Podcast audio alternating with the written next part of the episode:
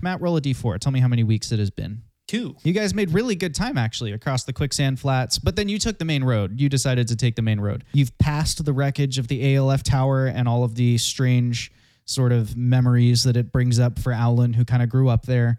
And you have now made it. You are standing at the foot of a massive, I mean, we're talking mountain height, sort of rubble pile. You are at the base of what was formerly the floating peak of Zanir. It was a chunk of mountain that the god Zanir himself chopped off the top of the mountain and thrust into the sky. And in the darkening, 3 years ago now, when magic vanished from the world, this peak and the civilization that lived on it came crashing to the ground. Owlin, from where you stand, you don't see any recognizable landmarks, but you know internally that everything from like age 6 and under is in this pile of rubble somewhere. Your family probably, all of the childhood places you went, the park you used to love, the primary school you attended, it's all in there.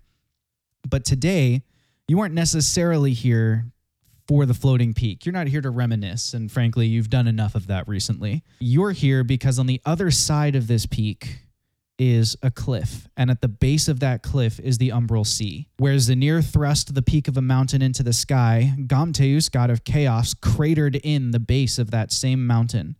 And over time, it filled with water, and as one of the darkest places in the world, because there was a huge mountain floating over top of it, it became known as the Umbral Sea. And though the peak fell, and though it moved over time and didn't always cover that area, there is still about 90% of the day where the Umbral Sea is completely dark, except for the light you would bring in with you, because the pile of rubble is so tall. So even as the sun kind of orbits around it. Now you have a couple options here for how you want to scope out whatever is happening on the other side. You can climb the peak, which will take you a long time, probably about a week for you to climb it safely. But looking down from the top, you'll be so far up that you won't have any fear of detection. Or you can go around one of the sides and kind of look from the top of the cliff, and then you'll be close enough to the Umbral Sea that, you know, if anything is happening at the Umbral Sea, they might spot you. There's a risk. You could also go far enough around that you can sort of go down the slope and, you know, approach from the ground level of the sea. And then you'll definitely see the most, but you'll also be in the highest risk of being spotted. So Owlin and Fox are scouts. How do you wish to investigate? I don't like anybody having the drop on us. I'm leaning towards climbing.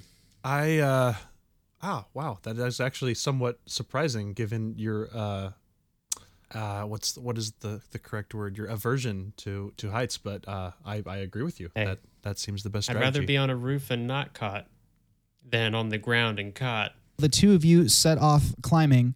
Meanwhile, Jebediah Pepperman and Zothkug Hibub are staying with the Cypher truck, which again has been upgraded to a lead lining, so no divination magic can find it. So you're relatively confident that no one's going to find it unless they literally stumble across its position. They're not going to locate you that way. But still, you know, someone's got to stay back and watch the cart while you figure out what you're up against. So Jeb and Zoth, you're probably having some conversation, whatever, and we'll cut back to you periodically to figure out how that's going. Owlin and Fox, I would like you to make athletics checks, please. Yeah, nat 20. Wow, starting off strong. Ooh, 7. Owlin's so good at climbing, and like even though it's fallen and at an angle, like he knows the terrain. So Owlin is easily able to like help Fox avoid the pitfalls and whatever. And you actually make it up even faster than a week. You make it up in just 3 days. 3 days of climbing steep 60 or higher degree grades, of sleeping on, you know, bedrolls over uneven ground with a jagged drop to one side. 3 days of blistering cold winds as you emerge out of the rest of the mountains in this mountain range, and it's just like you guys on the side of a cliff, basically, with the wind scouring at you. But Owlin is sure-footed, and he is easily able to get you to the top. And so, from the top of Zanir's floating peak, you get your first glimpse of what's happening beneath you. I would like one of you to roll a perception check, and you guys can decide who that will be. Actually, how about you both roll, and I'll send you what each of you sees. I have a good eye, but I had an 18. I'm starting to think I need glasses. Oh. I got a 6. You got a 6. Oof. All right. While I DM them what they see, let's cut back to Jebediah Pepperman and Zothkug Hibub, who have just been kind of unpacking the recent events. Hey, Jeb, man. That was a weird experience that I not particularly liked. Was yours that like that at all? You mean like where your elbows like fell asleep just because you're like in a position the whole time? No, that, no. With the rod. Oh, I mean... Well, you know, I already told you what it was like for me. Yeah. And so it really seems like the rods, they push you and test you in their own special way. I mean, honestly, I'm not sure if I would have done as well as you did if I had got that one. Certainly wasn't what I was expecting, you know? What were you expecting? I don't know, to be honest. I just thought it would be more enjoyable of an experience. Mm. I'm glad I did it, but certainly didn't feel, or it felt very very close, and I don't know what would have happened if I had failed. Yeah, I think that maybe we don't have a healthy enough respect for the capabilities of these things. You know, maybe we've been looking at them as just another tool when, you know, there's a lot more to them, and they've been around for a lot longer than we've ever existed. That's true. I didn't really think about it too much, you know? I just wanted everything to go smoothly, you know? That's what I thought would happen. And obviously it did not. Well, I mean, how do you feel now that you've gone through it? Because, I mean, you have obviously succeeded. So, I mean... I succeeded. It still doesn't feel right, though. What doesn't feel right about it? Just the whole process. I just feel like I let you guys down. Mm. You mean with, like the trials and stuff? Yeah. You know, you guys weren't wrong when we were going over, you know, the assessment. Well, like I said when we were in there, it's really only a failure if you don't learn from it. I mean, and that's, you know, not to say that I don't really think it was a failure because, like I said, you've made it through. But, I mean, you can't change the past. You can only... Ed Jeb just gets like 1,000-yard stare when he says this.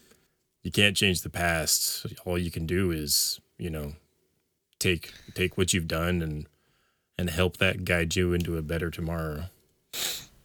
Yeah. It's funny.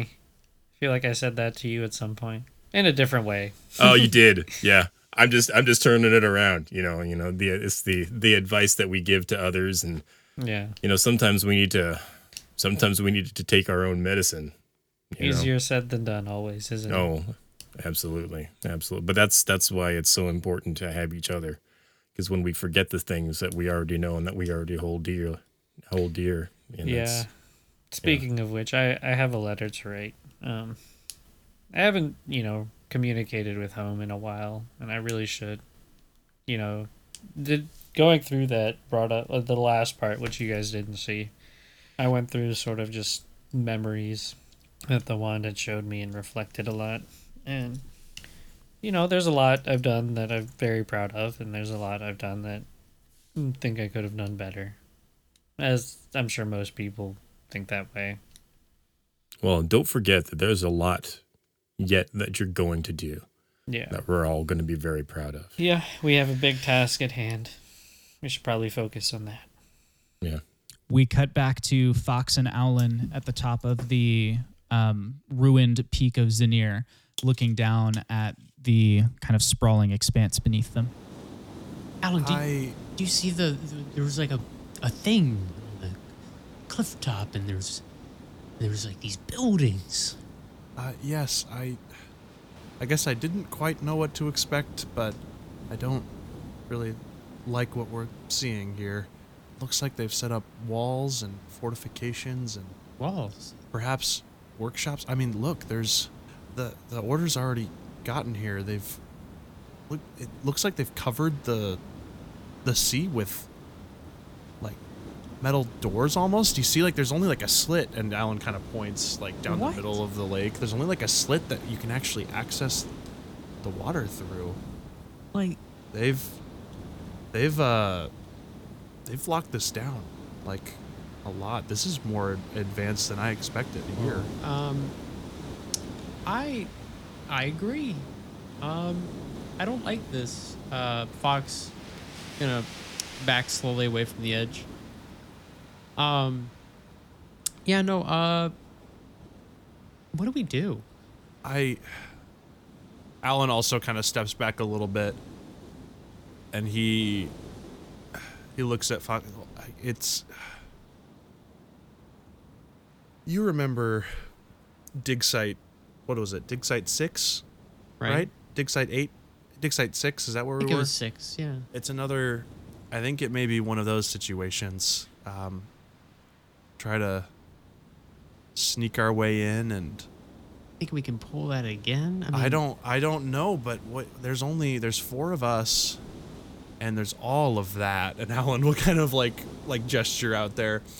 I think the plan may have to be sneaking in unnoticed, somehow freeing the Avatar in a way where if we have the Avatar on our side, hopefully that means we have enough power to force our way out if we have to.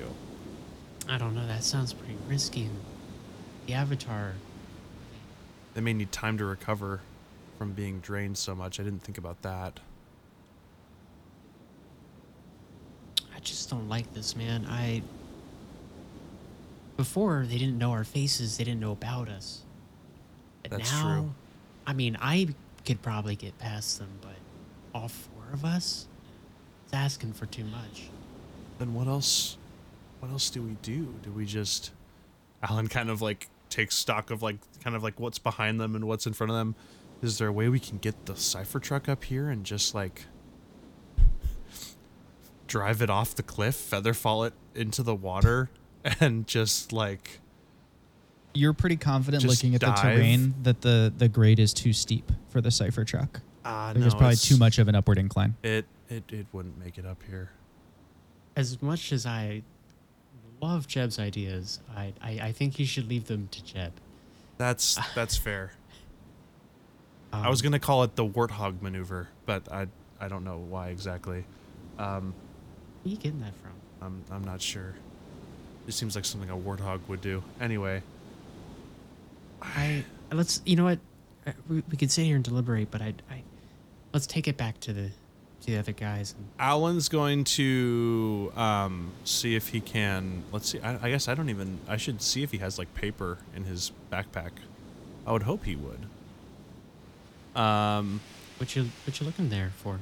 I was gonna see if I had any like paper or anything to like sketch what we're looking at on, just so everyone can see what we're talking about. Right.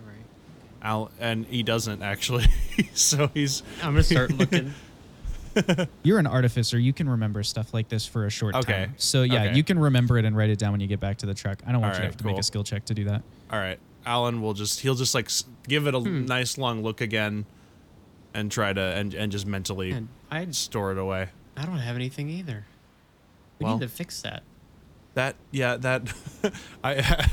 I'm gonna get some paper and something to write with next time we're somewhere, but for this moment, I've made a mental note of it on how it looks, and I'll describe it to everyone when we get back. But we cut back down the hill to where Zothkug is writing on some paper. So, Jeb,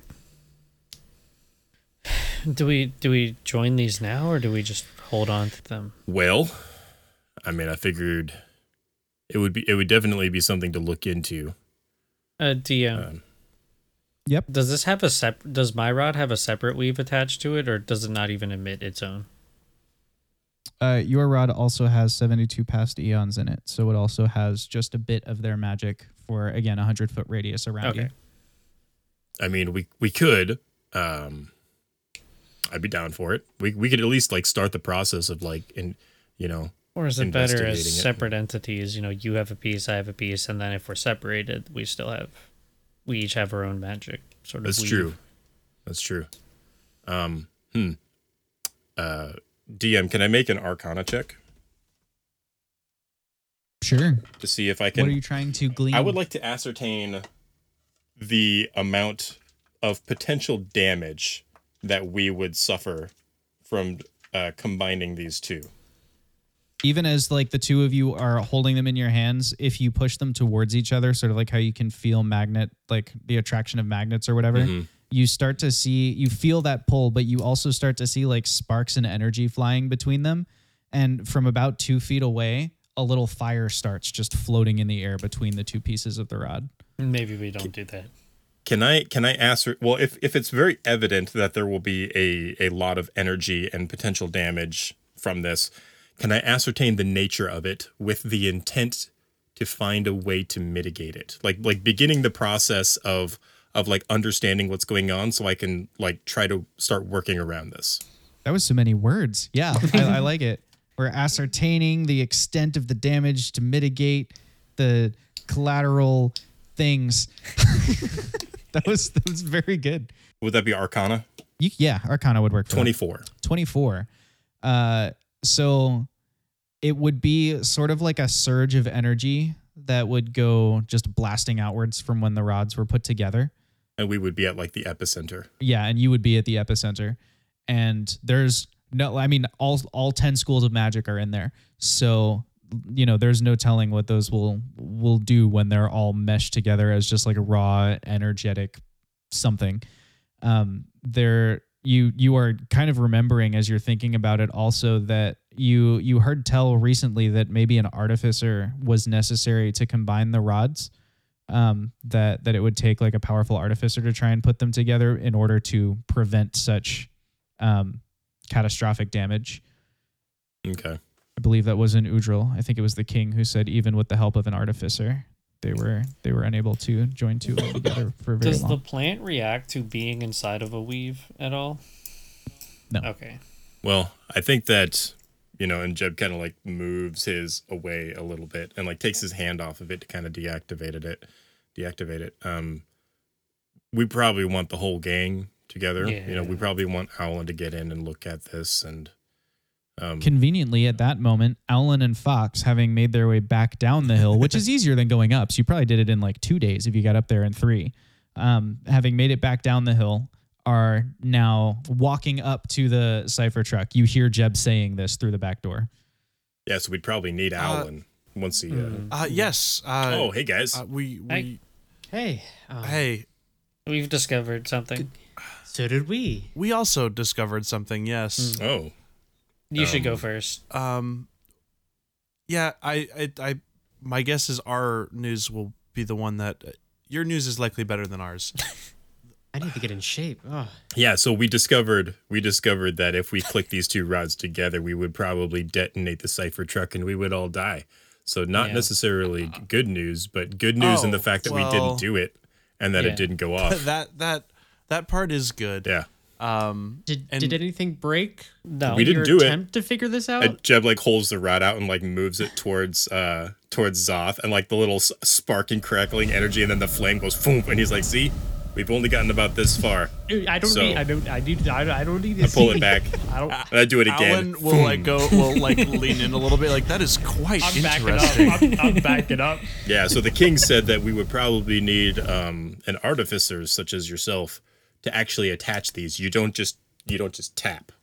Alan like looks at the floating flame in the middle, and he's gonna kind of shake his head a little bit and be like, This is beyond my current knowledge. If we were to attempt to do this now or soon, it would require someone far more skilled in that. Well, in that we also sector than I. That is quite advanced. It would probably be best just to leave it separated anyway. That way, Jeb and I can be separated, and we still have magic. So as long as one of you is with one of us. I thought that was already like a decision we already made. Well, we were talking about potentially joining them, but because of reasons presented, we figured best not to. Jeb stands up on the table in the cipher truck and puts his hand on Owlin's shoulder and says, "Don't sell yourself short, bub. Like, you can figure this out. Well, that's exactly my point. It's like you don't understand it now. Heck, none of us don't. But you can. I appreciate that. And then Alan will kind of like, you know, kind of pat Jeb's hand on his shoulder and say, I appreciate that, Jeb. That means a lot. And, you know, if our journey continues the way it has been, then perhaps I will be able to figure it out in time. And if not, I think we have the resources to, you know, find someone who can even don't teach me. Don't go down that road. You'll figure it out. You got this. Either way, our news is the Order has heavily fortified. Oh yeah, the Umbral Sea. There's like the whole place, metal doors and the guard posts everywhere, and there's only like a little place to sneak. Is this a dig site sort of situation where we just infiltrate as employees? That's what I proposed. However, Fox made the good point that our faces are known now. They know that we are not. I mean, you know, that we are threats. But yes, it's basically most of the sea is covered in metal. Like they've literally covered most of it, and they've built buildings on top of the metal. Looks like barracks and workshops and walls and some other stuff that I... What if we wear disguises? That's the thing, is we would need to disguise our face in a way that somehow like we would go unnoticed and our face wouldn't be noticed. I'm not sure exactly what that could be yet, but... Well, that'd be easy enough for Fox. That's true, but the rest of us, it would be tough. Basically... That's what I was saying. Yeah. Fox could show us. What I'm trying to say, though, is that there's only one way to get into the sea, and it's like one like mini like slit or like kind of like mini lake opening that they've left in the middle of the sea. So and it's surrounded by buildings. Wait, so we're going into the water? I would assume. I guess the way that they've fortified it makes me assume that the avatar would be held underneath the water. But I guess I don't know. Well, that's good. Couldn't we just dig? That's kind of what I was thinking. I mean, under the metal? Click, click, click, click, click. I mean, we can, you know, kind of dig. Can you dig through metal? Is that something you can do? Well, he can dig like on the edge down underneath the metal because it probably doesn't go all the way down. Well, there's a giant cliff on the side that we'd be coming from, so that's a lot of digging. DM, would it be difficult for me to ascertain the dirt to stone ratio in the area? Because I'm... No, from up here it would be. Yeah, like Jeb's kind of thinking it's probably mostly stone. You're basically standing next to a pile of rubble that represents a whole civilization. So like this does not give you a good read. If you were to like maybe sneak onto the cliff top, you would probably have a better chance of gaining that information, because from there you can see like the actual soil that might also be represented at the bottom of the cliffs. Yeah. Well, can't you mold earth too? I can, but it's not as effective in large swaths of stone. It lets me move earth pretty easily, but what would Alan know this, like the general stone to earth ratio? No, not from that far up. Okay. I just don't like infiltration's your expertise. What is your opinion? What do you think? I think this is going to be a lot bigger job than we thought. This is going to have to take time.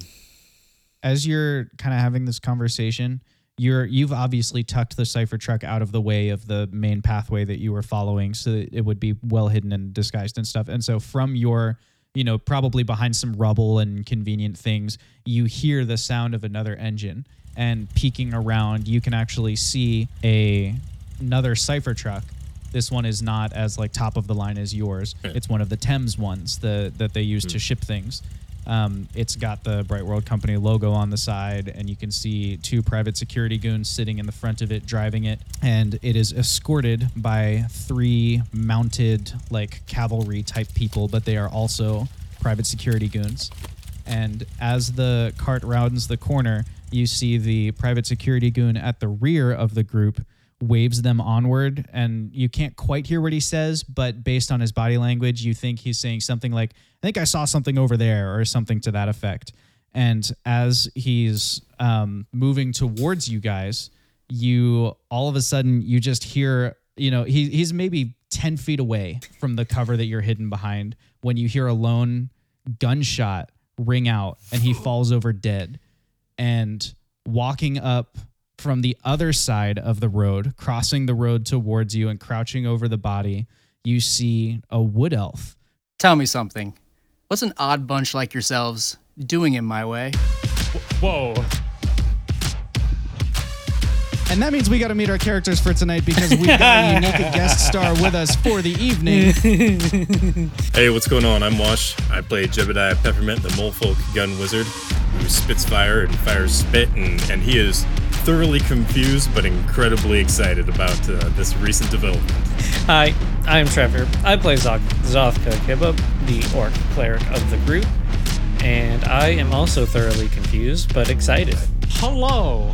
I was trying to go in a counterclockwise order, and I'm also, my name's Matt, by the way, and also I play Fox, unimportant changeling rogue, going bard.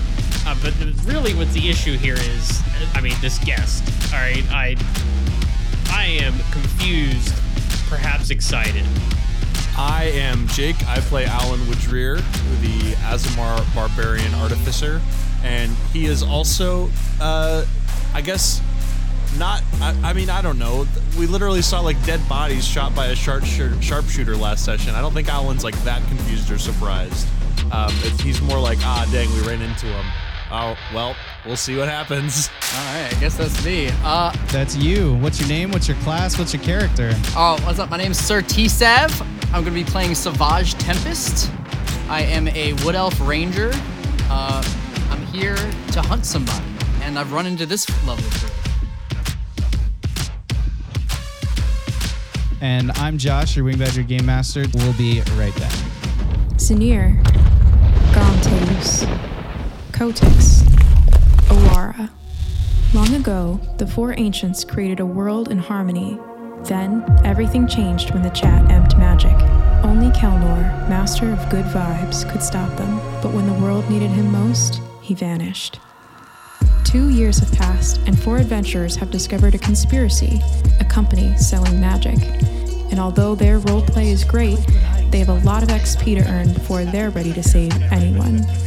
But I believe they can save the world. Whoa, okay, listen, who are you? Chill. Jeb chills. Fox, man, I got this. All right. The name is Savage Tempest. Do you need to hear it again? Nope. No. Got it. I'm Zothkug. I assume that was your handiwork we saw further back on the path? If you mean those dead security, whatever you want to call them, then yes. That was, in fact, the bodies we're referencing. Who are you hunting? Well, I guess that does make sense that he would be hunting some, well... Do you want to come over here and not have this conversation on the side of the road? Yeah, I would say this is not the best place to be having a conversation since, you know, I definitely just took out two people. Two? Where's the other guy? I just look down at myself, make sure I don't have any holes in me. All right, let's continue this conversation along another path. Fox, he thinks anything good is in that cart. I think.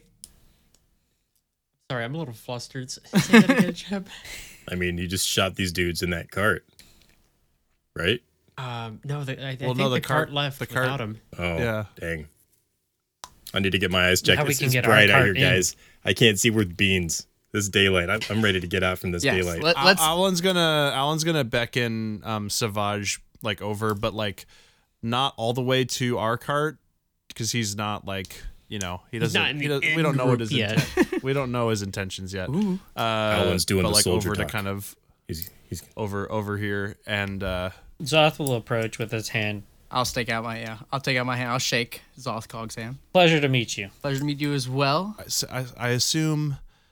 Well, are you an enemy of the Bright World Company or no? He's best friends with them, and he just wanted to show them how much he loved them. What I'm trying to say is an enemy of the Bright World Company is likely, by proxy, a friend of us. What are you here for? I'm on a job. There is a target inside of a compound not far from here that I'm after.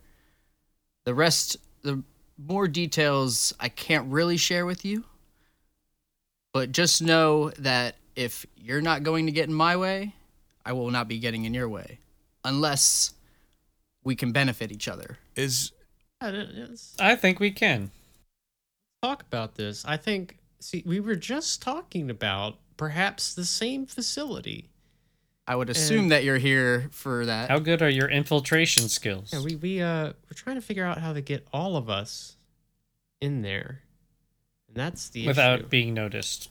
Now, may I ask why you're trying such an insane stunt? Well, they're holding some precious cargo we need to get. I believe there should be some clarification had here. Our mission is one of extraction or rescue of a certain target. What is yours?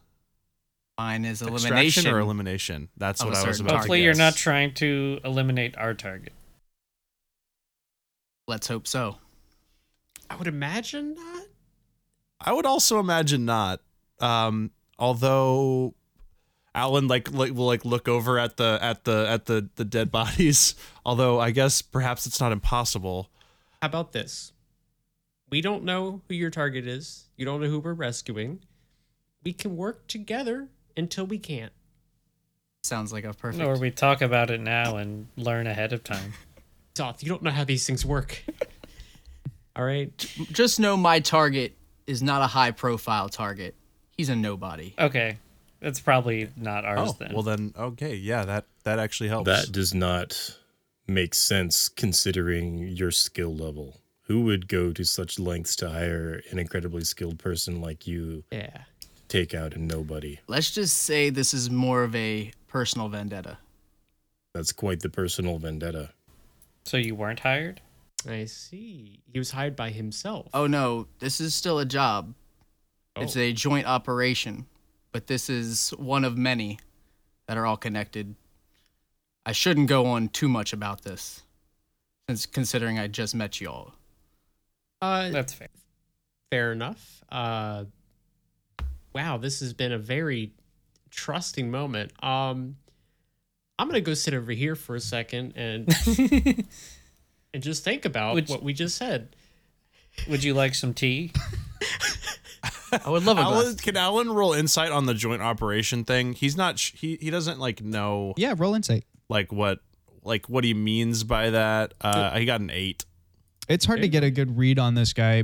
He strikes you as the lone wolf type of dude normally, so he's not really used to having to communicate much with other people. But you also are he doesn't seem particularly ingenuine. He's probably telling the truth maybe. Can I offer you some tea? I would love a glass of tea.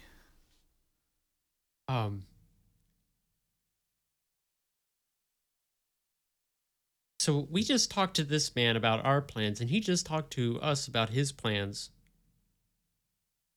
I must have woke up on the wrong side of the bed today because I'm Fox. Stranger things have happened to us. Let me ask this: do you have a plan of getting into this compound? We're currently working that out. Are you willing to share your ideas with me? And I'll be willing to share what I know with you? That's what I was actually about to ask. What knowledge do you have of this compound? And Alan will start to sketch out the stuff that he mentally took note of when he looked out at the compound. Oh, yeah, here's some paper and here's a charcoal. Here, go ahead. Thank you. Yeah. I need to remember to take one of these with me next time. Oh, yeah. Normally I just use the back couple pages in my book, but, That makes sense. And then Alan will start to sketch out a map of, what he saw. This is a very detailed layout you have here. Yes. I was able to get a good look at it from the cliff. Oh, wow, Alan. You should do landscape art. That's impressive. Well, I mean, I wasn't intending drawing. It to be artistic. Yeah, it's technical drawing. No, I have a background in that. But you're really good with the proportions. Does anyone else want some tea while I'm brewing? Yeah, I'll take one in a cup. What else would I serve it in? Definitely not a glass, but, you know, like the cups that we have in the over there will be fine. Thank you. Yeah. Appreciate that. Fox? Alan? I guess. No, thanks. I'm good for now. Fine. All right. 4 teas then. All right. I will proceed to make 4 teas from the plant leaves hanging on the Fox, I believe it was. Yes. How long have you been here? Have you done any recon? Got any intel? I've actually been camping out here for the past couple of days. If you've come across my handiwork, then you may have come across my living space as well.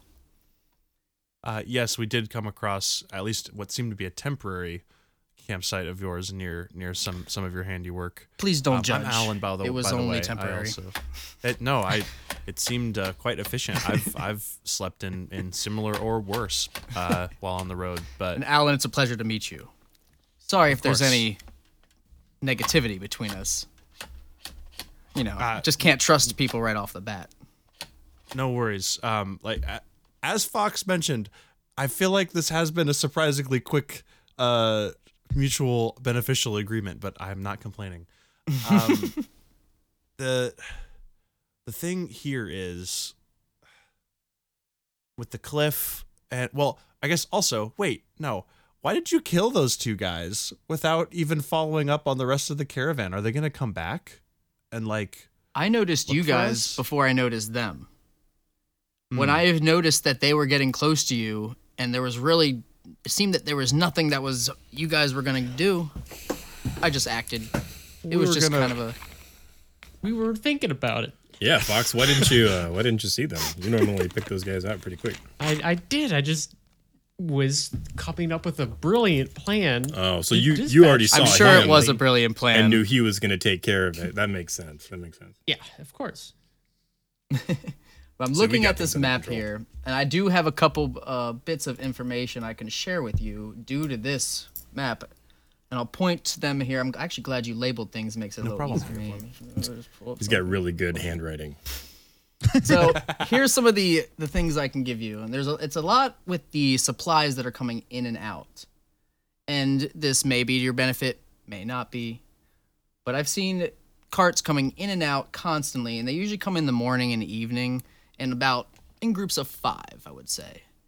And the guard shifts change every 2 hours on the wall. So when they come in, and they're each of these, as you saw when the cart passed by earlier, it was escorted by 3 goons. Each cart will be escorted by exactly 3 goons, just like it was. So what if we ambush one all together? We can hide Jeb here, Zoth, and Owlin in the back. Me and you can take the front. Do they know your face? No one here should know what I look like. Be fair enough. I bet they're all dead if they did. Wait, what is Savage wearing? Savage is wearing a, I would say, all black trousers and a tunic. He has a green hood on. It's more like a green cowl, like kind of like wrapped around his head and kind of wrapped over. I've taken it down by now because I've obviously felt some sort of comfort. Yeah. And then of course I have my two short swords at my hips. I have my rifle that is now obviously I probably set on the ground because I've sat down. And I think it's like, and I could do. I obviously have my tool belt, my bandolier, like around my side here, and then my pouch on my back. Just something simple, very lightweight. That way I can stay versatile. My man's strapped. I tried to. You gotta be like that when you're surviving in the woods out here. DM. Yes, Jeb? Does the make of his rifle and bandolier look similar to the robots in the Aboleth Slayer? No, this is like, so those are like a mass manufactured design. Mm-hmm. This looks handmade. Mm. This also doesn't seem to have any magic in it. Right. However this works, it seems entirely mechanically powered. Yeah, I kind of picked up on that. Also, this is a much longer barrel than their weapons had, and there's some sort of strange, like almost like a spyglass is mounted to the top of it. So would it be similar to like the ones that the private security goons up on that were spider climbing up in the ALF tower had? Similar, except that theirs were still like arcane and they were a little bit shorter. Interesting. We can ambush them all together, right? We take the front. Shoot, we need to pretend there's three guards guarding us though, because it's going to look sus if we show up with just a cart. Well,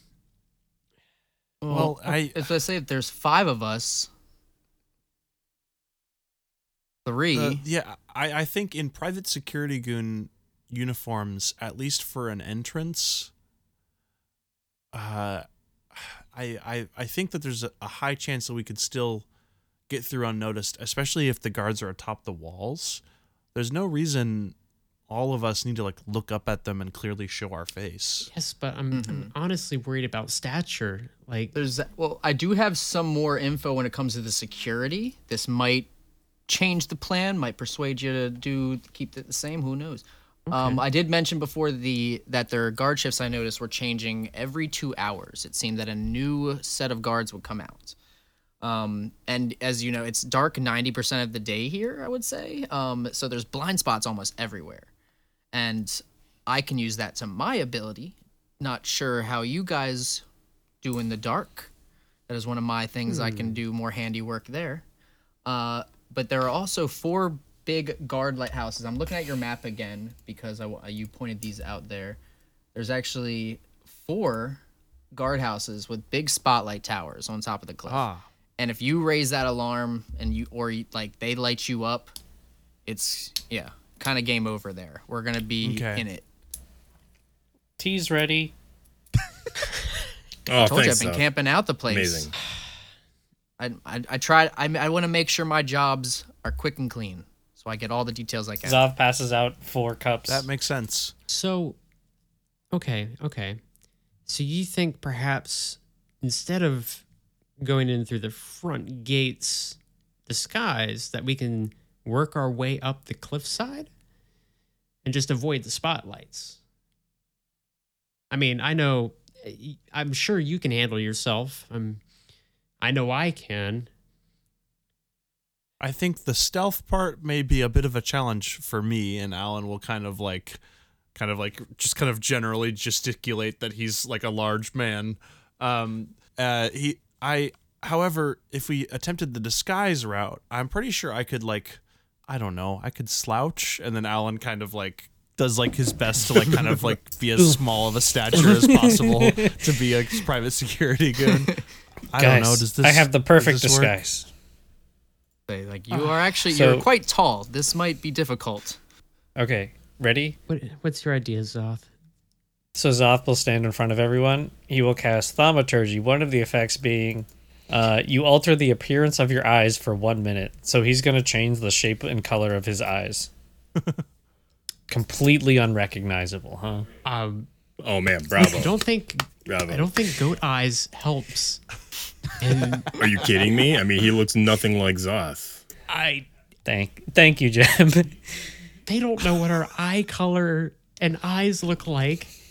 All they know is. Of course they do. You said they knew us. They know what we look like. Well, I'm just saying, like, the big impression. You see a wanted poster. Oh, that seems to be a troubling piece of information. See, what if they're like, hey, there's that orc with the green eyes, and then I don't have green eyes. They're like, oh, no, it can't be him. Move along. You. Might be having second thoughts here. We've ran into them before.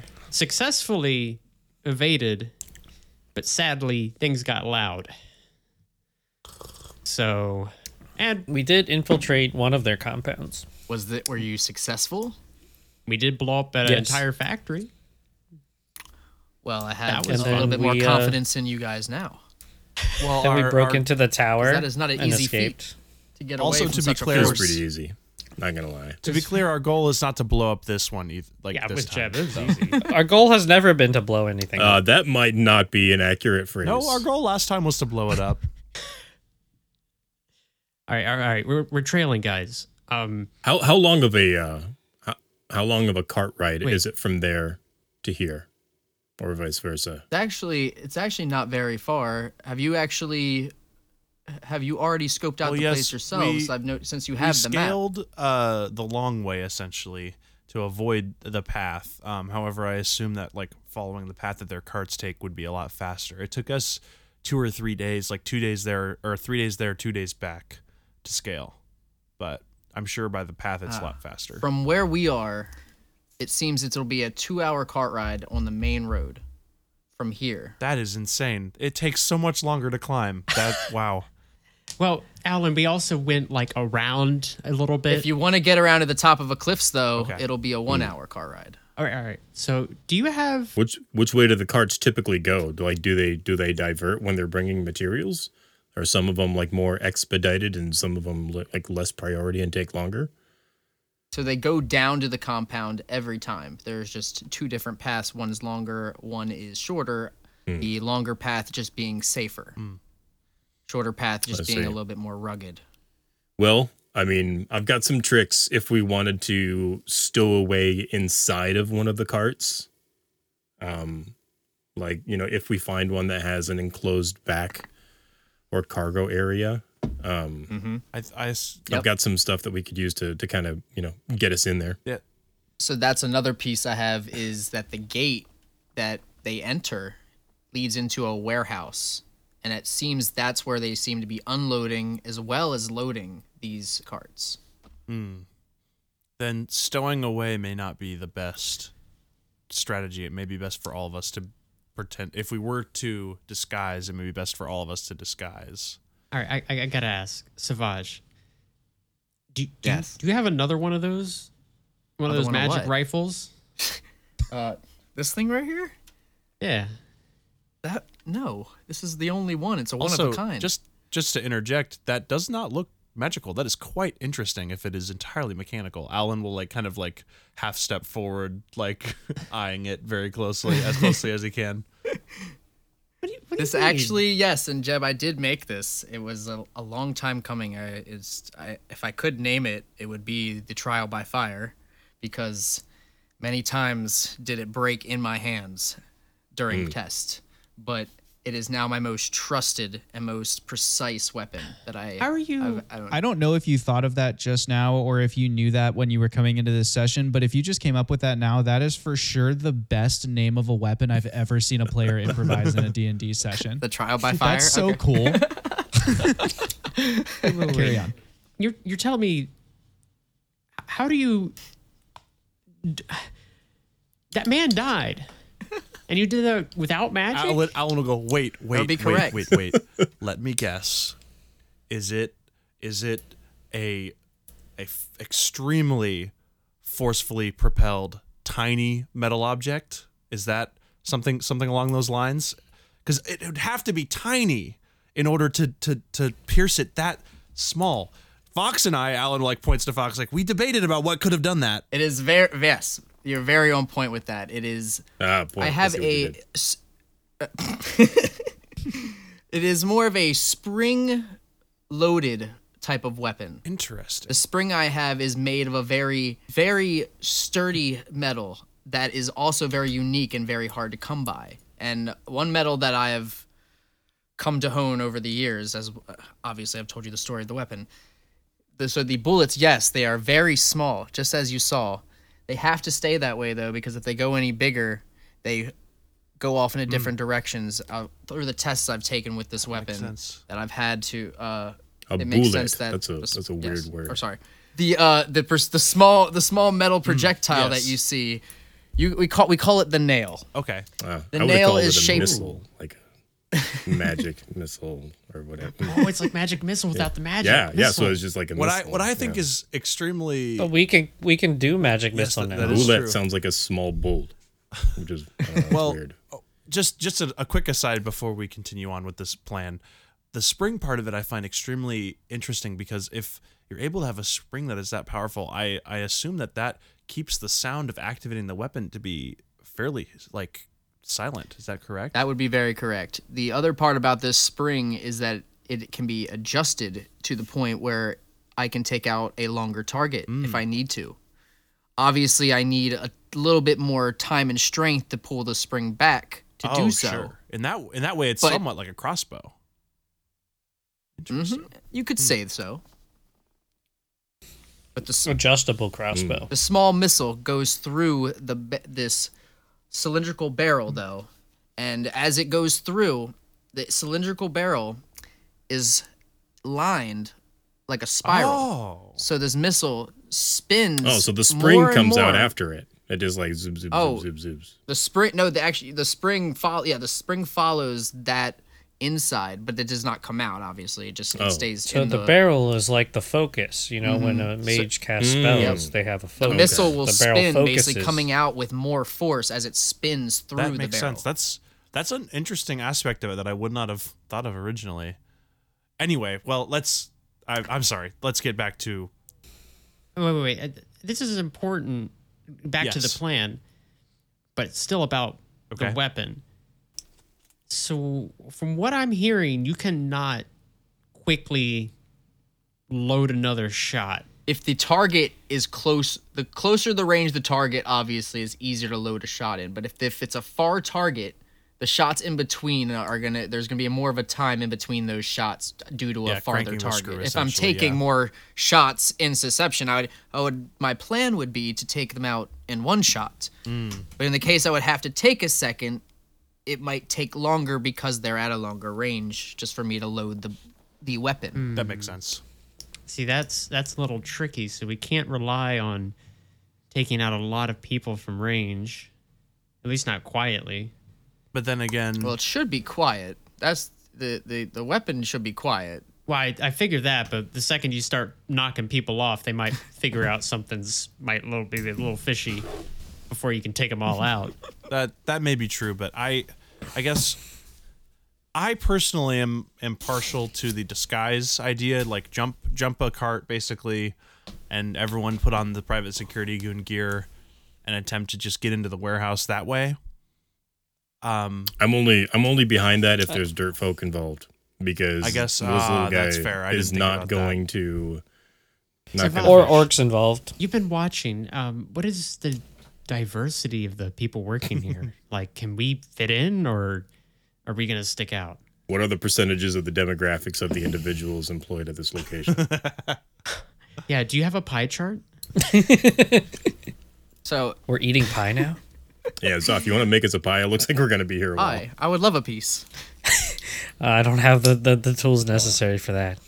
It seemed that the workers were of multiple races. It didn't seem that there was any specific type of race there. Okay. I think that lends itself better to the disguise option. I've seen... Do you know if they had... any specific contract? Like, the last place we infiltrated, they had little, like, contract scrolls.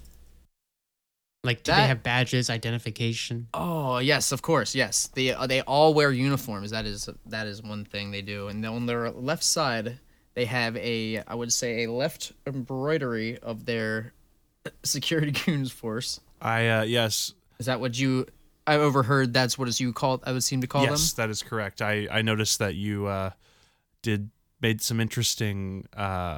statements with those patches on some of the bodies you left. I kind of appreciated that. So we got to find security goons with our dimensions. It's pretty metal to take their uniform.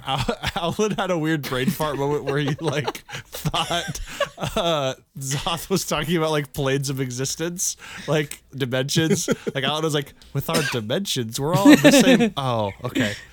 I think that's the plan that I seem to be partial to right now. As far as what to do after that, just kind of... Whoa. I still like the idea of tunneling under. We also got the issue of taking out that many guards. Well, we could take that. That's fine. Well, we'd have to... It's only...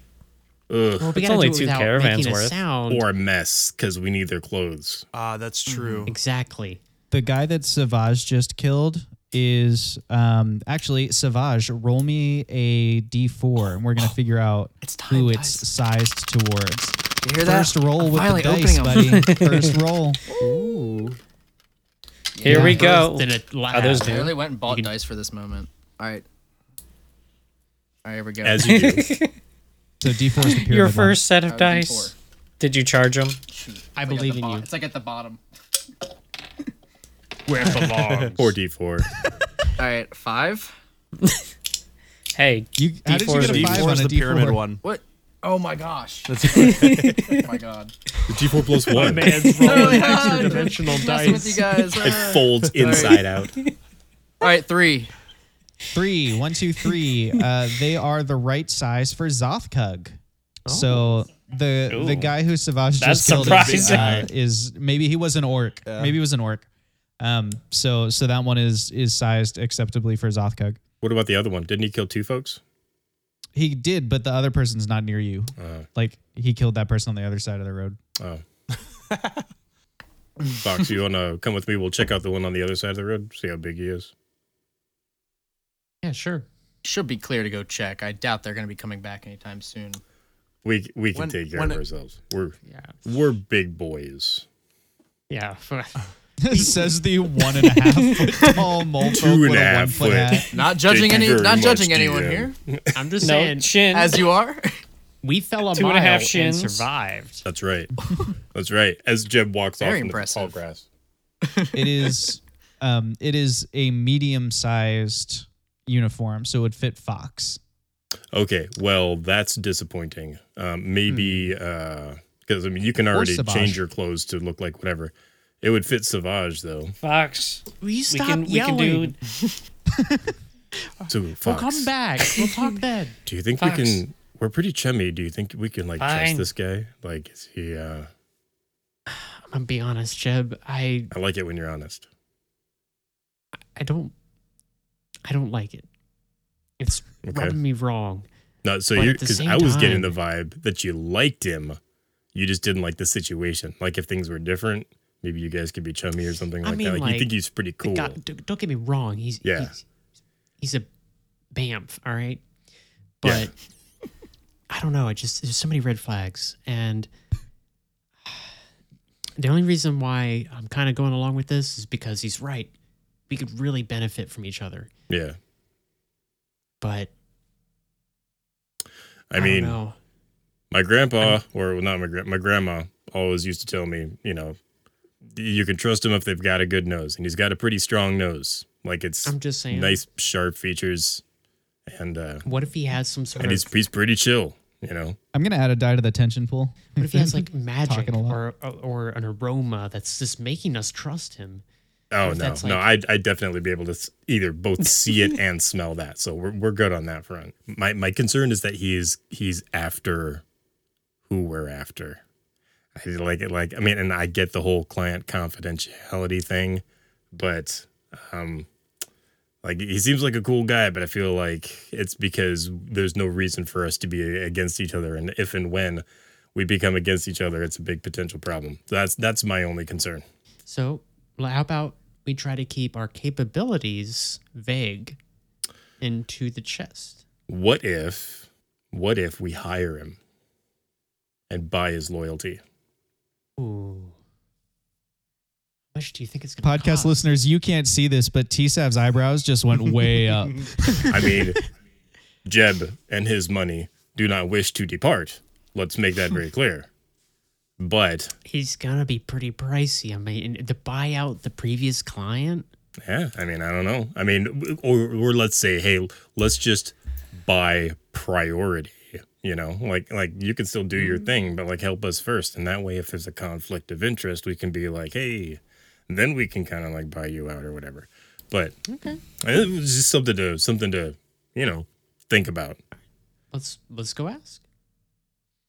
I walk back over. I'll grab the foot.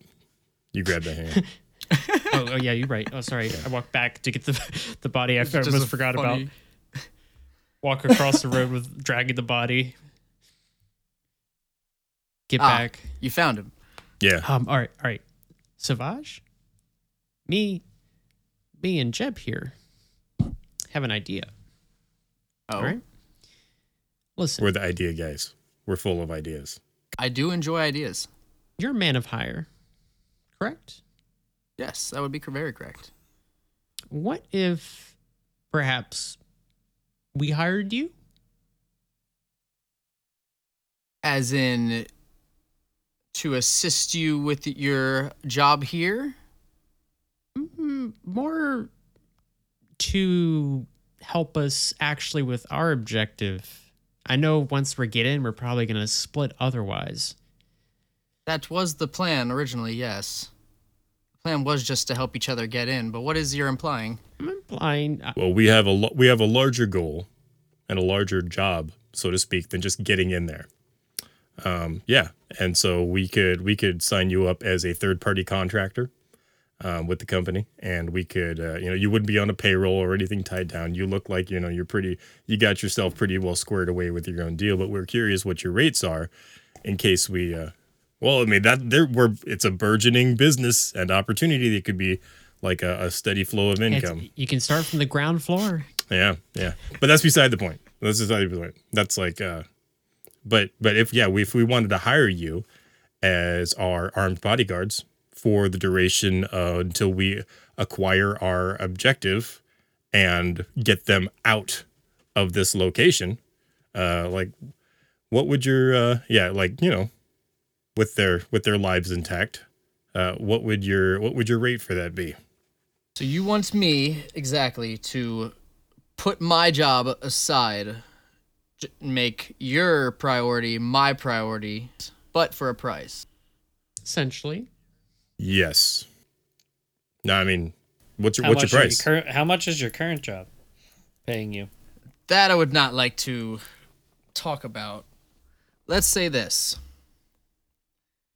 Give me a quarter of what you have left, of all you have, when it comes to your wingle digits. And... regardless, I will be taking out my target, but I will assist you more for payment. Yeah, you can't cut a wingle digit in half. I mean, you could, but it would break the magical enchantment on it. That would mess things up a little bit. Alan will cut in here. Interesting that you say just a quarter total. Can I see if I could peek behind the curtain of your thought process there? Is that something of you feel like you have an estimate of what we have currently and you think about a quarter of that is worth it to you? Or is that just a standard going rate? It could be more showing that we're offering to risk. That is fair. Collateral. It's hard to offer a quarter of a cipher truck. Nobody's going to want to run a three-wheeled cipher truck. He said specifically wingle digits. He did. That's true. I do. Wingle digits is the way I get my my supplies. It's what I need. But I would say that originally I would charge 50% for any random job like this. But because 50% of whatever a person has. That is originally what I was thinking, but because you guys have shown me hospitality, hospitality. The potential. Hospitality. Yeah. Hospitality. I brought it down, but it seems that we run into another problem with that. So how about this? Any loot that you acquire inside this compound during our mission here will be given to me at the end. Yeah, I could get behind that. Any loot that is acquired by all of us will be given to me at the end. Team meeting. Payment. What about a quarter of the loot? Everybody shut up. Team meeting. We're doing a team meeting. Come over here. Okay. All right. I'm going to go in the huddle. Yeah. All right, guys. None of y'all know how to negotiate, okay? Sure I do. I started spouting off stuff. You're already giving in to the negotiation. I mean, come on. What if there's a rod there? We would have to give it to him. And he's I thought he was talking about money. No, he said loot. Yeah. He said if any loot we find, that could be anything, magical artifacts. Can I roll a sneaky stealth check to listen in?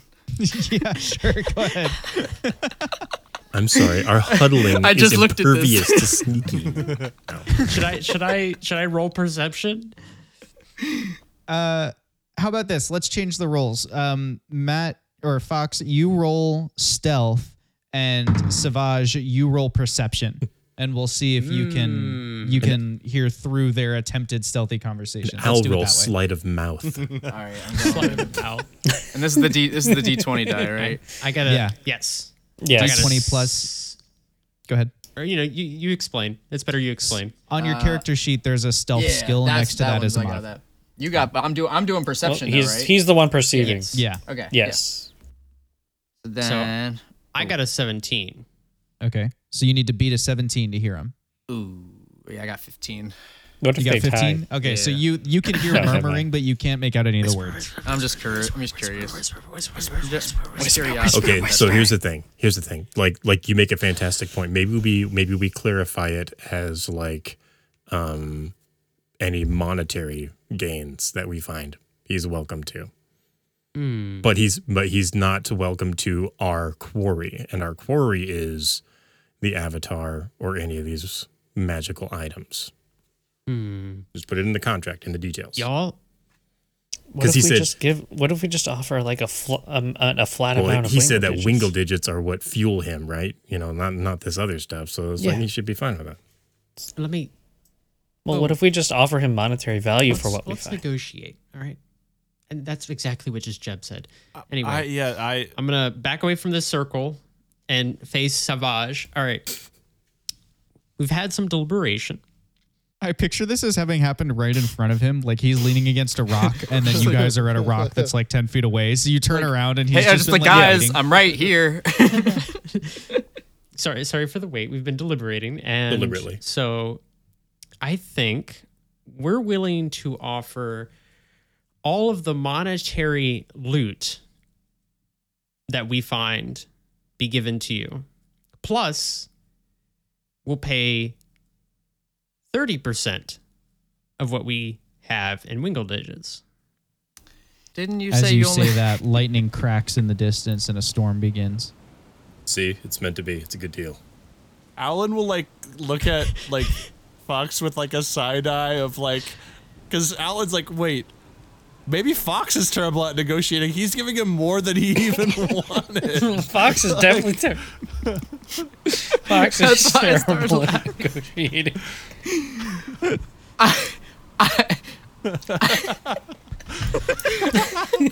I'm in agreement with this plan. Alan just like looks at Fox with now like wide eyes, like, "What did you just do? You just gave us I'm gonna go back into the huddle. More. Sorry, I need to communicate with the team one more time, but we agree." And I go back into the huddle.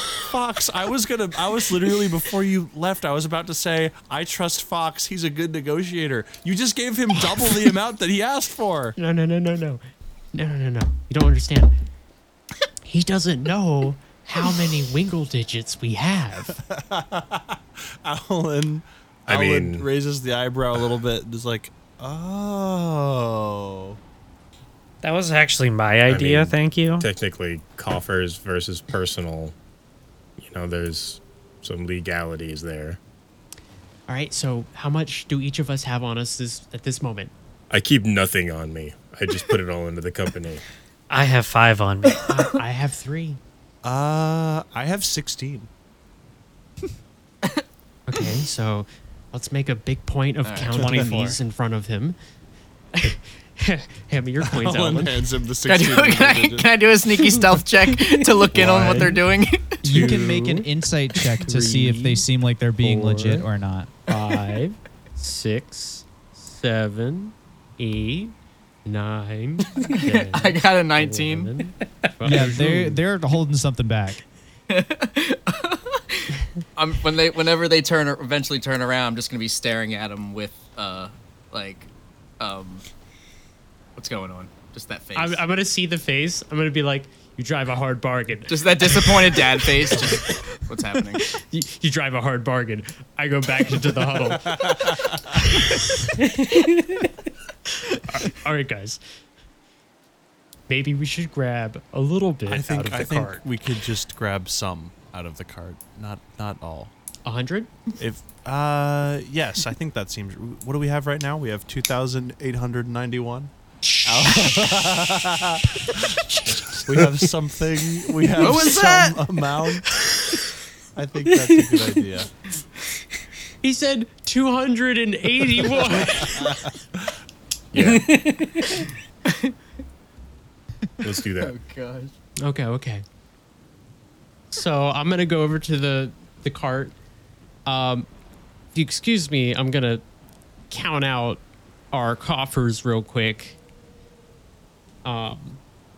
keep enjoying your tea. Whatever you say.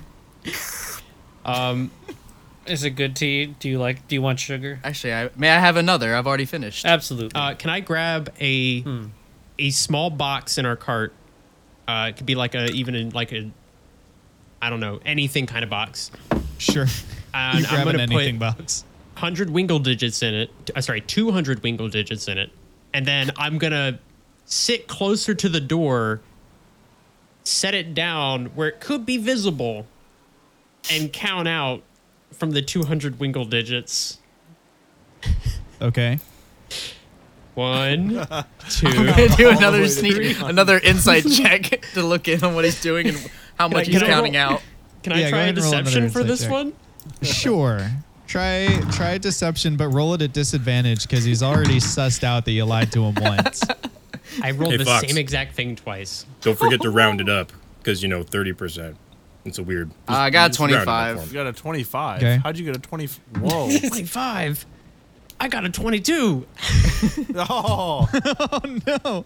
Yeah, this is not all of the money that they have. You were like, yeah, there was too much time between when he walked into the cart and when he sat down with the box of money. Like, you can put together the pieces here. Does anyone else want more tea? So let me just say this, Mr. Fox, as I put my hand on his shoulder, not trying to scare him. You're right there. Not trying to scare him. I love this. Just to let you know, I don't even get out of bed for less than 400 single digits. Ooh. If that changes anything. Okay. You go over there and I'll I step away. Out. I step away without another word. Savage? Yes, Zoth. May I call you Zoth? Where is your bed? Are we on that level yet? Yes, you can. Are we on that level? Yeah, you can call me Zoth. Where is your bed? Bed? Well, my last camp was just a little ways down on this main path here, but I've already... You didn't come in with a bedroll, and you said you don't get out of bed for less than 400, so I was just curious if the bed doesn't exist. It's a metaphor, Zoth. It's a metaphor. Yeah, no. It's he doesn't take a job. Yeah. Speaking of bedrolls and stuff, where do you hail from, Savage? Where are you from? Aspesh. Oh, that's way out west, isn't it? Oh yes, I've traveled very far. Do you normally travel such a distance for a job? I guess if they're offering enough coin, that makes sense. To be honest, I haven't been home in a long time. It's been a while since I've been back. I've been traveling a lot. It's just become what I do. If I take a job is over. I take another, and it usually just keeps me traveling. Do you write home? There's no one really to write to. Let's say that. You ever... Well, that's sad. You ever been through... Well, from now on, you can write to me. We'll be pen pals. Thank you, Zoth. All right. You ever been through Athamont? I believe I have. I've had business in Aravale to the east of here, and Fladena. Yeah. I'm gonna walk out as he's explaining his exploits of travel. Yeah. All right, I got a bigger box this time. Notices the box. I look over at him with a little smirk. All right. Here's what I say. Our money doesn't fold. It jingle jingles. Jingle jingles. For sure. 800 plus whatever we have on us. What do you mean whatever we have on? And okay. Yeah, in a pocket change. And we just keep it to that. Alan started taking off whatever little clothes he had with his job. Pocket change. I think we've reached ourselves an agreement here. So just the 800 and we're good? I would say so. All right, shake hands. Shake. Hey, Fox, man. Yes. With these two disguises, you and me, we could go back to Operation Tortoise, like the good old days. Man, you screwed up Operation Tortoise last time we tried it. That was not my fault. Was he wearing a costume last time? Okay, listen. I know you ate a bean burrito before we went in. 100% your fault they found us. I did not ask for beans on my burrito. all burritos have beans. That's like the burrito. No, they don't. I asked for no beans. Oh. No beans about it. You know what you got? You got beans. And you know what you did? You ruined Operation Tortoise. I don't even remember what it is anymore. Operation Turtle. It's Tortoise. Operation Tortoise. Turtle was a completely different operation. Oh, you're right. That one actually. Alan's going to turn towards Savage and just ask him. Well, according to your timetable, then when do you think the next cart will be coming by? Let's say not long. So if we're going to do this, we must prepare.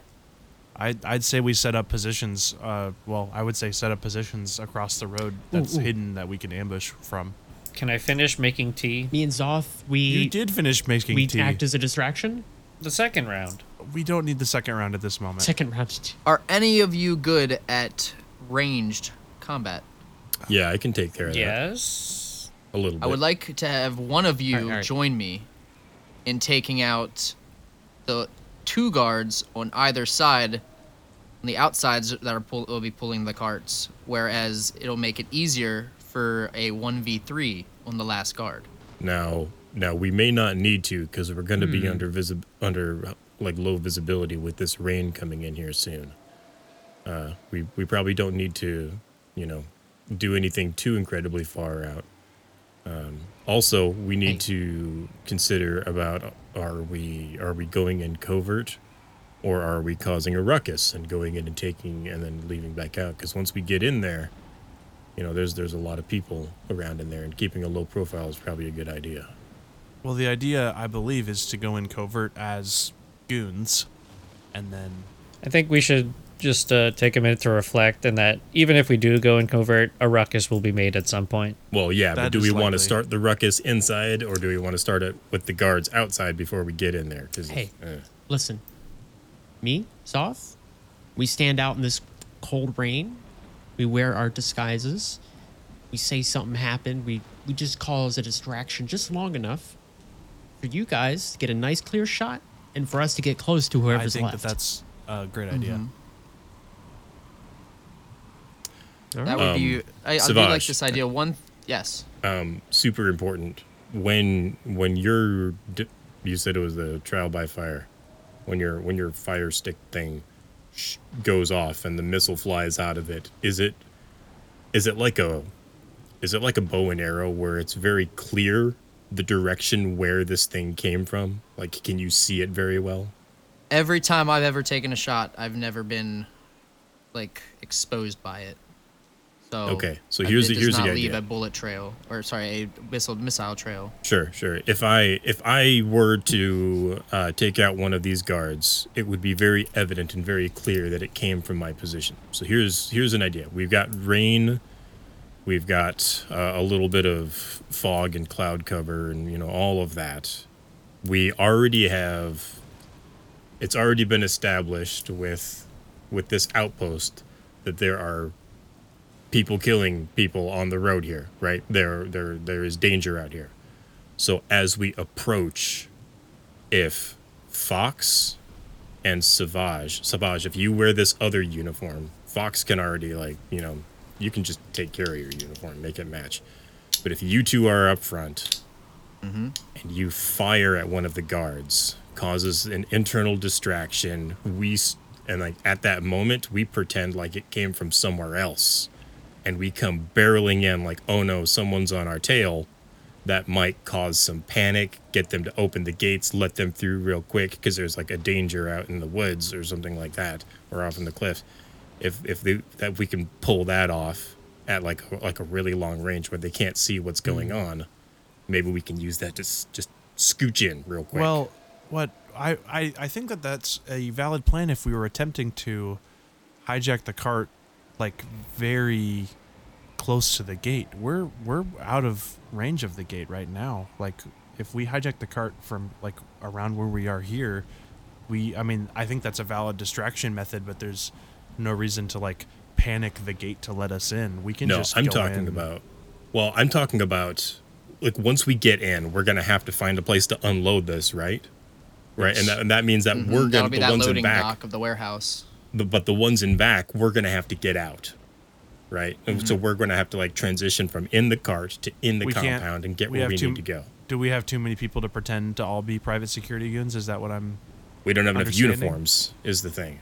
Well, then, here's I almost had another idea when it came to that. We would get more uniforms by killing people. Mm. Well, I understand that, but what I'm saying is this would like get us into the gate and have like a general confusion in there at the same time, and then we like once we're in there, we can, you know, get some more uniforms or do whatever. I don't know. I think we can be really quiet, and this storm's going to cover a lot of the sound, and they won't even know the difference. I agree. I think trying to avoid heavy ruckus may be helpful. I'm not sure. Question. This is a DM question. Can I bring out my spells and use them in this like in our like our plot here? So your magic will work if you're within 100 feet of Zothkug or Jeb, because he also doesn't know. Yeah, right. So I think there's probably like a little feeling of something weird that you haven't felt in 3 years. So you probably have an idea of like, I think something magic-y is going on. And between that and the fact that I think they've talked a little bit about magic already, right? Jeb has said, yeah. I guess you haven't said exactly what you do. I've alluded to it. He's pretty smart. This? I did cast Thaumaturgy earlier, if he's familiar with that. Oh, that's true. I think he's probably figured it out. He's a sharp guy, that Savage Tempest. Mm. Yeah. I was just figuring because I have... Sorry, this is just me thinking in my head, having like a monologue. I have a silence spell, which can get us all into the back. And this is now I'm talking out loud. You'd use the spell of silence to get us into the back of a cart, because we need the three goons to stay up there. If we can cause some sort of distraction to get you guys into the back of the cart. I can cause a distraction to where the point I can easily track this cart and hop in at any moment using my abilities to join you guys. But I think because we need to have three guards on the cart at all times. If we pull up with two, it's going to be an instant red flag. We have enough uniforms for three. Oh. No, we don't. Yeah, we do. Yeah, we do. Yes? Yep. We do. Okay, yeah. Never mind then. I just shift my armor into... what that uniform looks like from what I can see. Yeah, we are back to then just taking out three guys plan. And then, yeah, it's just taking out the guys at this point, nice and clean and easy. So I would ask if you have a cipher for that spell, but also I don't think we've been very subtle about it either. No, I was like, I do not think the spell would work because... there's no use in using the spell if we're going to go back to the other plan. I was thinking out of turn there. Mm. I see. Well, listen, we need to decide something. Let's toss dice for it. Great idea. I'll roll the tension pool. All right, I got my gambling dice. I have a backup plan in case things go sideways. So what are our current plans we've came up with?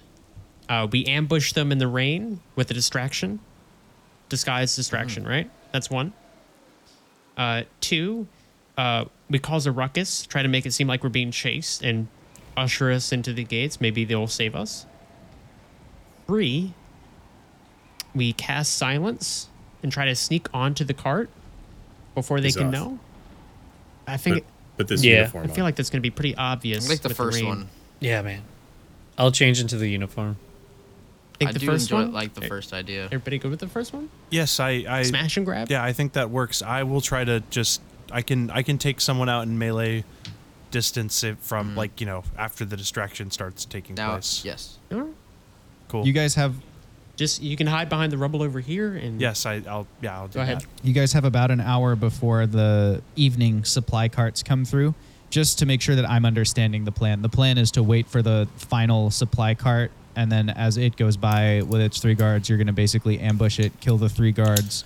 Savage is going to do it from range. Jeb is going to do it from somewhere else but ranged, and Alan's going to do it up close. And then you're going to replace the three guards, and then you're going to hide the other two people, Jeb and Alan, who don't have uniforms, in the cart, and then take the cart to the compound. Is that the plan? Mm-hmm. Well, me and Zoth can act as a distraction out front. I see. So that's how you'll stop them away from since you have the uniforms. Cart. Yeah. Yeah. Got it. Yep, that's the plan. I like it. About 5 minutes from we all like move out, I want to do something. I would also like to suggest that those of us inside the cart, if possible, if we're able to get more uniforms by killing people, as I suggested earlier, even though we're hiding in the back of the cart at first, if we still were able to put on uniforms, that way when we exit the cart, it, like, as long as people don't see us literally exiting the cart, like you know, oh, I'm getting out of the cart, then we can be less suspicious once we're inside.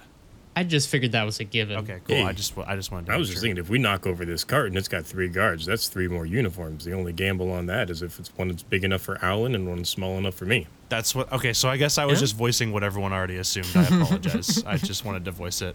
It's okay. Sometimes, you know, it helps that we're all on the same page. Well, cool. Alan will then go over to that rubble spot that Fox pointed out earlier and get ready for the engagement. So are you doing any other preparations to the location? Like, it's a well-worn track. There's some rubble to either side of the track, so you could be hiding in the rubble. You could dig things. I don't know. Are you doing any other preps to the site? You've got about an hour, so you have time to do stuff like that if you want. I'm going to go about 15 minutes, maybe 5-10 minutes down the road away from us. Like away from where you're gonna be behind the cart. Yeah, yeah.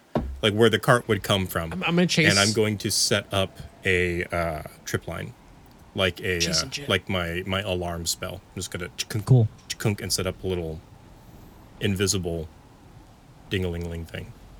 Very cool. Yeah. Hey, what's up? Man, it's starting to rain. Jeb. Ugh. All right. Listen. Backup plan. You have Mold Earth, right? Shortly after, just even 20 feet after the ambush point, make a ditch. That'll stop the cart cold. And if we are successful and they don't hit the ditch, we can just fix the ditch. Okay, I guess. All right, and I'll come back towards us a little bit, and I'll actually right up next to where Owlin is posted. I'm a genius. Like up parallel with him. I'll use the part of Mold Earth that says you can create, difficult terrain. If we're all in a 60-foot radius, I would like to cast Motivational Speech. You can cast Motivational Speech on everyone except Jeb and Savage, who are, out of range because Jeb's got to be near his alarm within 100 feet of it. And Savage, I'm assuming you're in the hills somewhere for your sniping. Is that, yeah. So, but the other two can have motivational speech. Yes. So I'll huddle Alan and Fox and be like, all right, guys.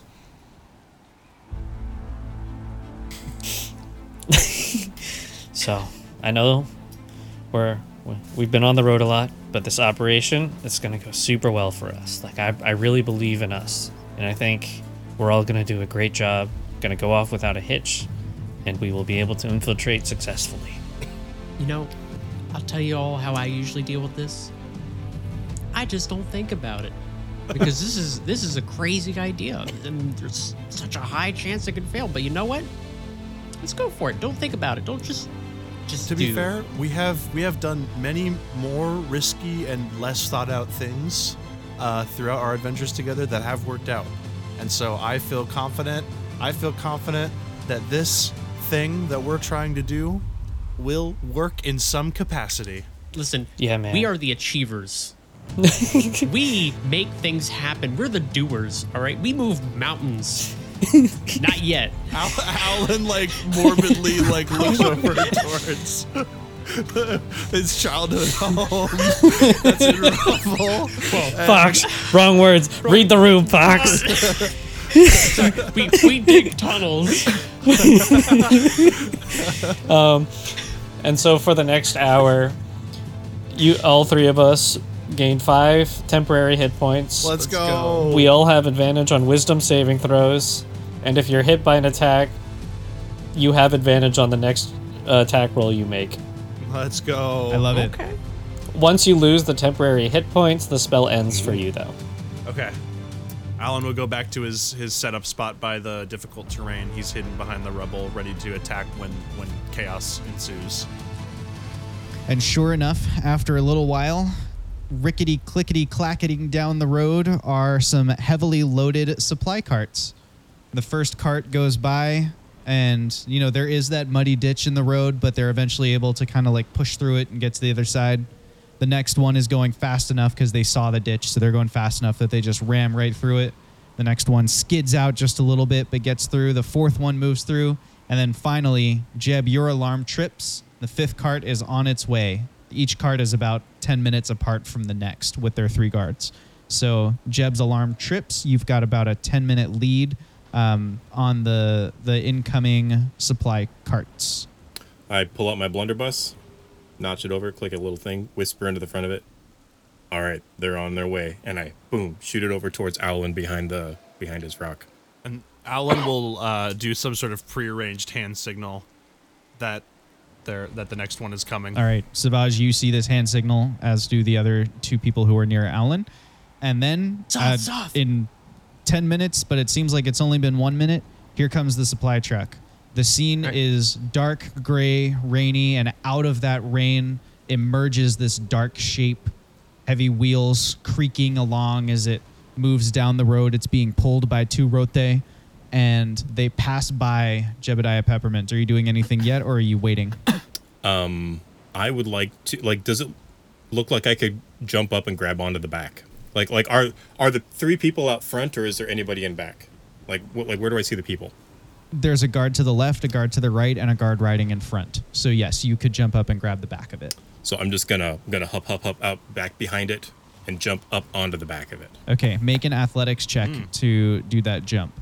And because it's rainy and you know the cart is being loud and stuff, I won't make you roll like a stealth check or anything like that. Like if you make this jump, you're light enough that they won't notice. Zoth, carry me. 11. No, not like that. Like support me.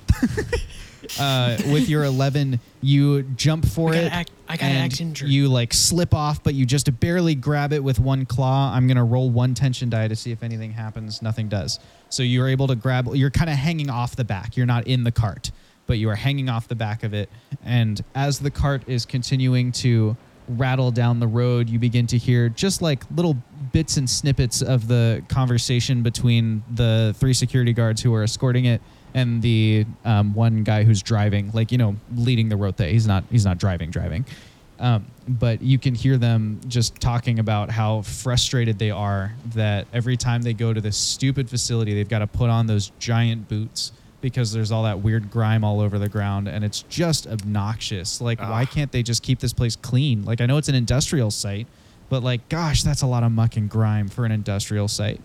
5 or 6 minutes have gone by. And the cart has rolled into view, just as it did for Jebediah Peppermint. Owlin, Fox, and Zoth, you see the shape materializing out of the mist, escorted by its three guards. Savage, you're able to see the guard on your side of the cart very clearly. You have an easy shot. Whoever is going to take the... Oh, that's right. You're going to move out there first. So, yeah. Fox and Zoth, you make your move. What do you do? Ow. Help. The cart pulls. Help us. The cart comes to a slow and heavy stop, and the leading private security goon in front goes, "Who's there? Announce yourself." Other private security goons. What's happened to you? Why are you What? Are you hurt? And he hops off his horse and comes over to see what's going on with Fox. He says, "Well, let me carry you to the cart. You can ride in the back. What happened?" And he looks over at Zoth for a report on what the ambush was. This is the time and the place. I will pull out a dagger and try to shank this man. Are you going to try and do it stealthily so the others don't notice, or are you just trusting your team to make the hits? I'm trusting the teams will notice the message. Okay. Fox just goes for it. Fox, go ahead. Well, I'll start. So, yes, Zoth. So we were riding the carts. As he's doing that, I'm just telling the story. Just keeps going. Okay, so that is I love a 17. The idea of Zoth pretends that he has no idea this is about to happen. Fox snaps him, and Zoth is like, "Oh no, he's." Honestly, he probably doesn't know that it's happening either. 17. You hit him. His AC is a 16. So you are able to shank him in the. You find a little chink in his chain shirt, And so you like shank him through the back of his shoulder with your dagger. Go ahead and roll damage. Yeah, As soon as there's some sort of audible sound of like, oh, yeah, or like whatever is happening, Owlin will jump out from behind the rebel, draw his Scimitar of Speed, and chase after like the nearest unoccupied guard. Okay, so the closest guard to you is mounted still, and he doesn't have his weapon drawn, so he's flat-footed, but he is like on the alert, so he sees you coming, because 27, you know, 27 damage with a dagger. Yes. Who are you? Because it's a sneak attack. Sneak attack. High level. He dies. You more than doubled his hit points negative. He dies. So he just falls to the ground dead. And he gives like a quick little and falls to the ground dead.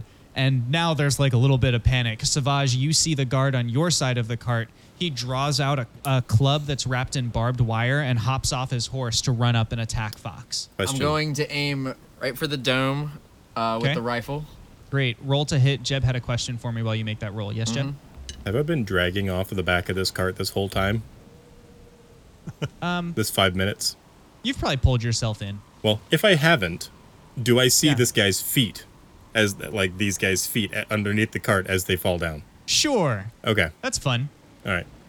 Yeah, you can see their feet. Savage, what'd you roll?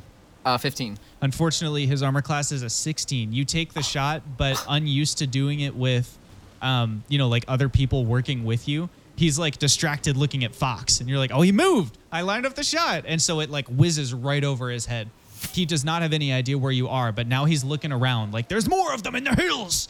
Owlin, you've rushed a guard closest to you. Do you want to go ahead and roll your hit? Yep. Yeah, I'll roll all three of my hits. Okay. Because it's the Scimitar of Speed. That's right. Are you also using Rage? Speed. I am Speed. No, okay. I am not using Rage. Cool. Owlin McQueen. One of them is a natural one. Okay. But the other two are, I'm going to remember my editor here. Okay, one of them is a 15, the other one is a 26. Okay, so only the 26 hits. We'll give you the 26, and then we'll deal with the natural one. So you roll your damage, and then roll to confirm that one. The damage is only 7 damage. Okay, you deal 7 points of damage as you slice him. That one is confirmed, by the way. As you slice him, he freaks out and kicks out with his foot, and it kicks the sword out of your hands. So basically, you've, in a literal way, fumbled the sword. But you're still right up close with him, and Jeb and Zoth, are either of you doing anything? You said one is charging Fox? Yeah, one of them is charging towards Fox, the one that Savage just missed. Okay, so that one I'm going to cast Sacred Flame on. Target must succeed on a dexterity saving throw. The target gains no benefit from cover. He rolled an 11. That fails, so he's going to take 2d8 radiant. 4 damage. 4 damage. Oh, damn. All right, you hit him with Sacred Flame, and he's still, like, running. He's already got the battle juice pumping. You know, he's running even if you hit him with something. As I hear the Savage's missile splinter through the wood, I'm like, ah, dang it. And then I hear Owl just, oh, man. And then, like, I see his sword, like, fall down over there. I'm going to fire my magic missile at second level. Yes, all right. So the darts are just gonna out from under the cart and whip up around into the body of the one that Savage was hitting. Like they're just gonna curl around and just do. He takes 4, 8, 12, 15 damage. The one that Savage was aiming at. Okay, great. So he Zoth hits him from in front with Sacred Flame, and then all of a sudden he just pitches face forward onto the ground, and he's fallen unconscious. I did it. Look, did you see that, Fox? I'm not sure if that was you. Okay, I'm going to give the guard who's with Owlin a turn, and then we'll come back around to Owlin, and then the rest of you can go. It's not really worth rolling initiative for one guy to fight the 5 of you. Just the 5 of us. Okay, Owlin. We can kill him if we try. He rolled a nat 20, which he confirmed to dive off the horse and tackle you to the ground. Never mind. Okay, he leaps off the horse and kind of smacks you into the ground. You take 3 points of damage as your head kind of like bounces off the rock. And he is now holding you in the grappled position. So you were grappled and prone. Okay. And that will bring us around to you and then the rest of the party. So you can... What do I roll to get rid of grappled? Athletics. 24. 24 versus his 19. You toss him off to the side, just like it's a little bit of a struggle, but you're able to kind of chuck him off to the side, and now both of you are laying down. So Alan will stand up and, attempt to, like, if he can, whatever movement he needs to use to get there, and then he's going to use his action to, so he had his scimitar out, and then it's like, he's running up to this guard, and then he just pulls out his other sword that he's gonna use to attack him. Just his great sword. Yeah, you know? Just casual great sword. It. But if he already used his bonus action, then I still get 2 attacks. Let's go. Casual great sword is the name of my fantasy orchestra. Nice. That's great. Solid. Okay, one of the attacks is a I followed them on 24. Spotify. The other one is a 17. They both hit. One of the attacks is 10 damage. The other one is, not as good. 5 damage. He also falls unconscious, bleeding heavily from where you've hit him. Great. The combat has now ended. All roll their death saves unless you're going to put them out of their misery. Do we want to employ them? Does or does not Fox whistle as he walks by and just shanks them? I'm going to immediately walk up to one of them, and I'm going to... stand over him for a second. As I'm thinking, I'll just pilfer his pockets. Okay. Got anything good on him? He is carrying... Matt, since you're the one looting him, roll a d4. Oh. 1. Okay. He's got 3d10 wingle digits, and he's also got a single flask with a potion in it. The potion is not labeled, but you can see it. I'm about to give you a little visual description. So it's like a red liquid, and when you kind of shake it or swirl it around, it glimmers a little bit. Okay. And 3d10? Yeah, 3d10 wingle digits. You can roll them and just, you don't even need to tell me the number. Okay. I'm going to stand back over him. I'm going to walk past him. Okay. I'm rolling his second death save. Okay. You walk away from him. Savage, as Fox walks away, you are the only one in the position to notice that guard sits up and reaches for his short sword at his side. He has woken up and grabs it. How? Yeah, here's a question. Nat 20. Here's a question for the DM is, how far away exactly am I? You are within range. You said I was up on a hill. Okay. You are within range. Any way of me... using Longstrider to pull out my swords and finish the job up close. That way I know it gets finished, or kind of not really in range of that. I guess the question is, were you moving towards them when you saw that the fight was mostly over? Then you're probably close enough to use your spell. So yeah, that works. You just need to be within 100 feet of Jeb or Zoth to use magic, but you're probably that close by now. So yes, you can use Longstrider to get there. So I'll do that as well as pulling out the 2 short swords and going in for the finish. Fox, as you're walking away, you just hear very, very soft footsteps that sound like they're moving slowly. You turn around and Savage has sprinted about 100 feet and has just killed the guard who is sitting up with a short sword in his hand.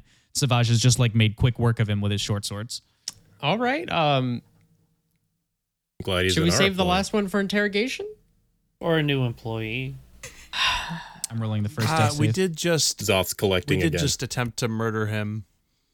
I don't know if he's exactly... We've done this before. That might be a hard sell. Hey, it's his choice. We've offered this before. I feel like a blind ambush is a little bit different.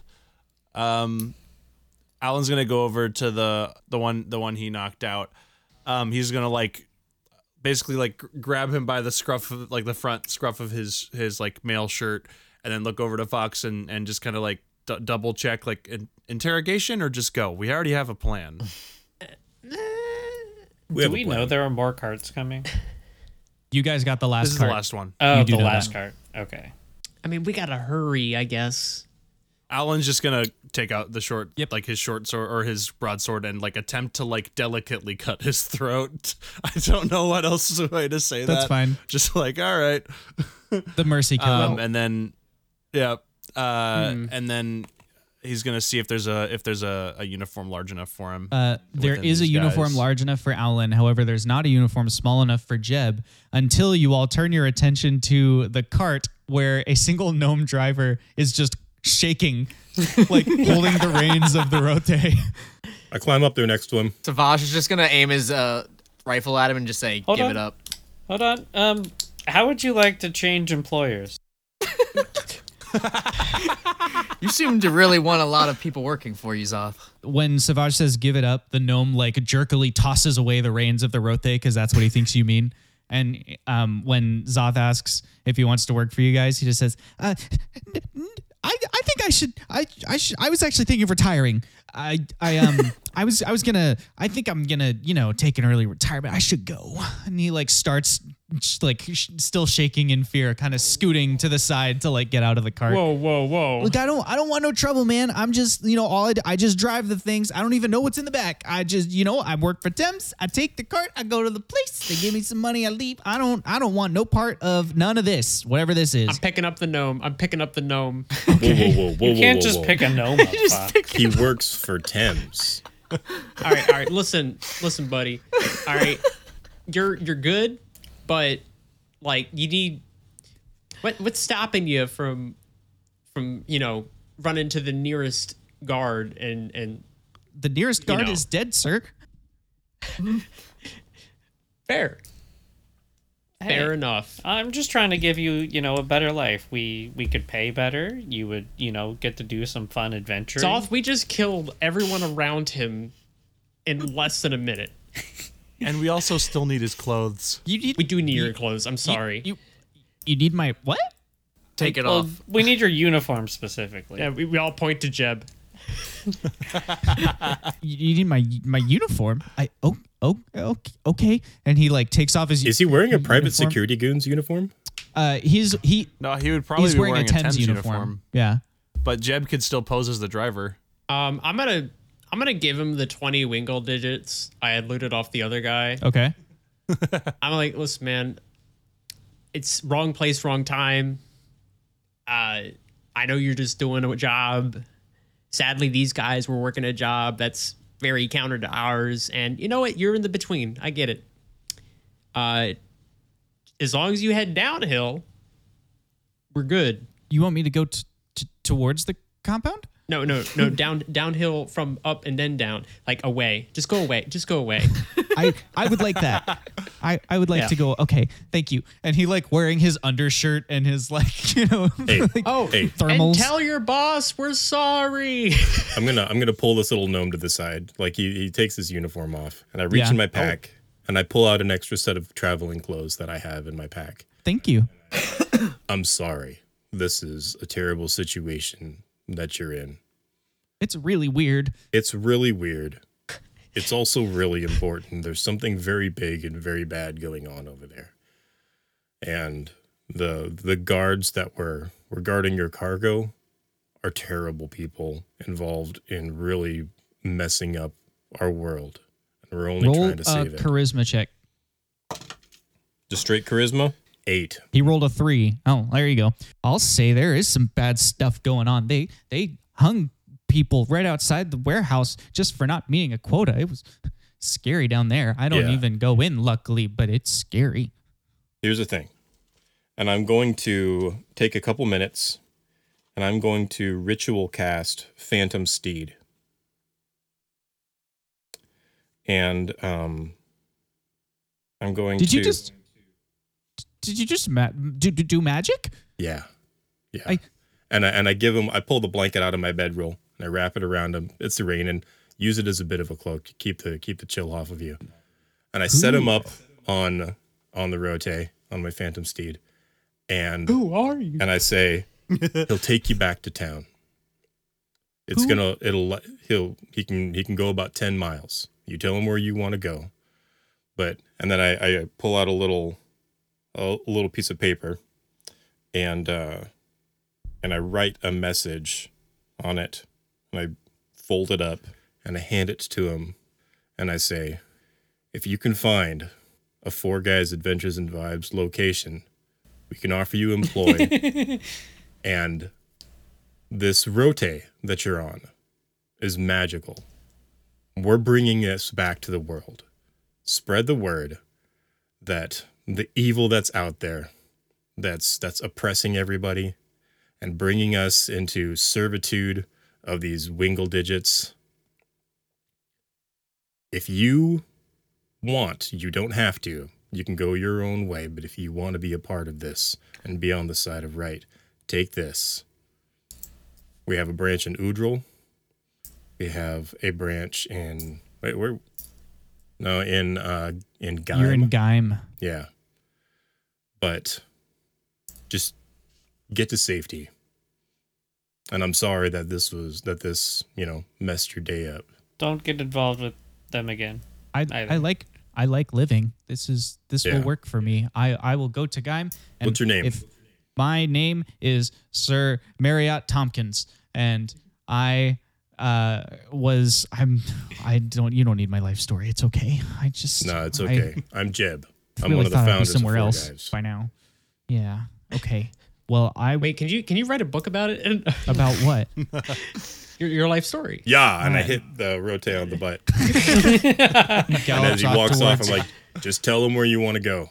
And that should last for an hour. Bemused, the gnome rides off wearing just slightly too small clothes.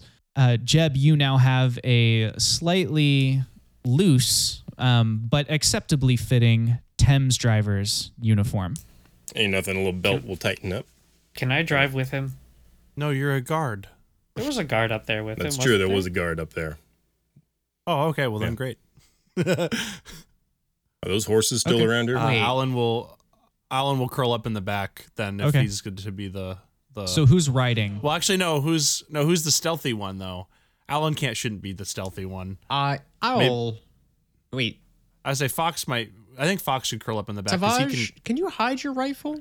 As you say that, I literally take my rifle out and almost pull out a pipe and crack it into half and then put it back over my shoulder. Ooh. Nice. Okay, he's good outside. Alan, you don't have a uniform. You should be... Oh, no, well, you do have a uniform. Yeah, never mind. We all have uniforms. Everybody has a uniform. All right, I'll hide in the back. Yep. Y'all take care of the rest. It's been a while since I got to be with animals. The three of you who are riding need to make animal handling checks. Is that... Am I one of those two? No, you and I are the exterior. Yeah, those guys are riding. Word. You're riding horses. Oh, wait. Oh, we're riding horses. Yes. Okay. The three exterior guards are on horseback. I'm confused. Yep. I see. I got a 22. I got a 15. I got a 6. Ooh. Alan, you have a hard time getting your horse to cooperate because it just watched you maul its rider with your bare hands and several kinds of swords. Also, Alan picked up his Scimitar of Speed. That was I assumed.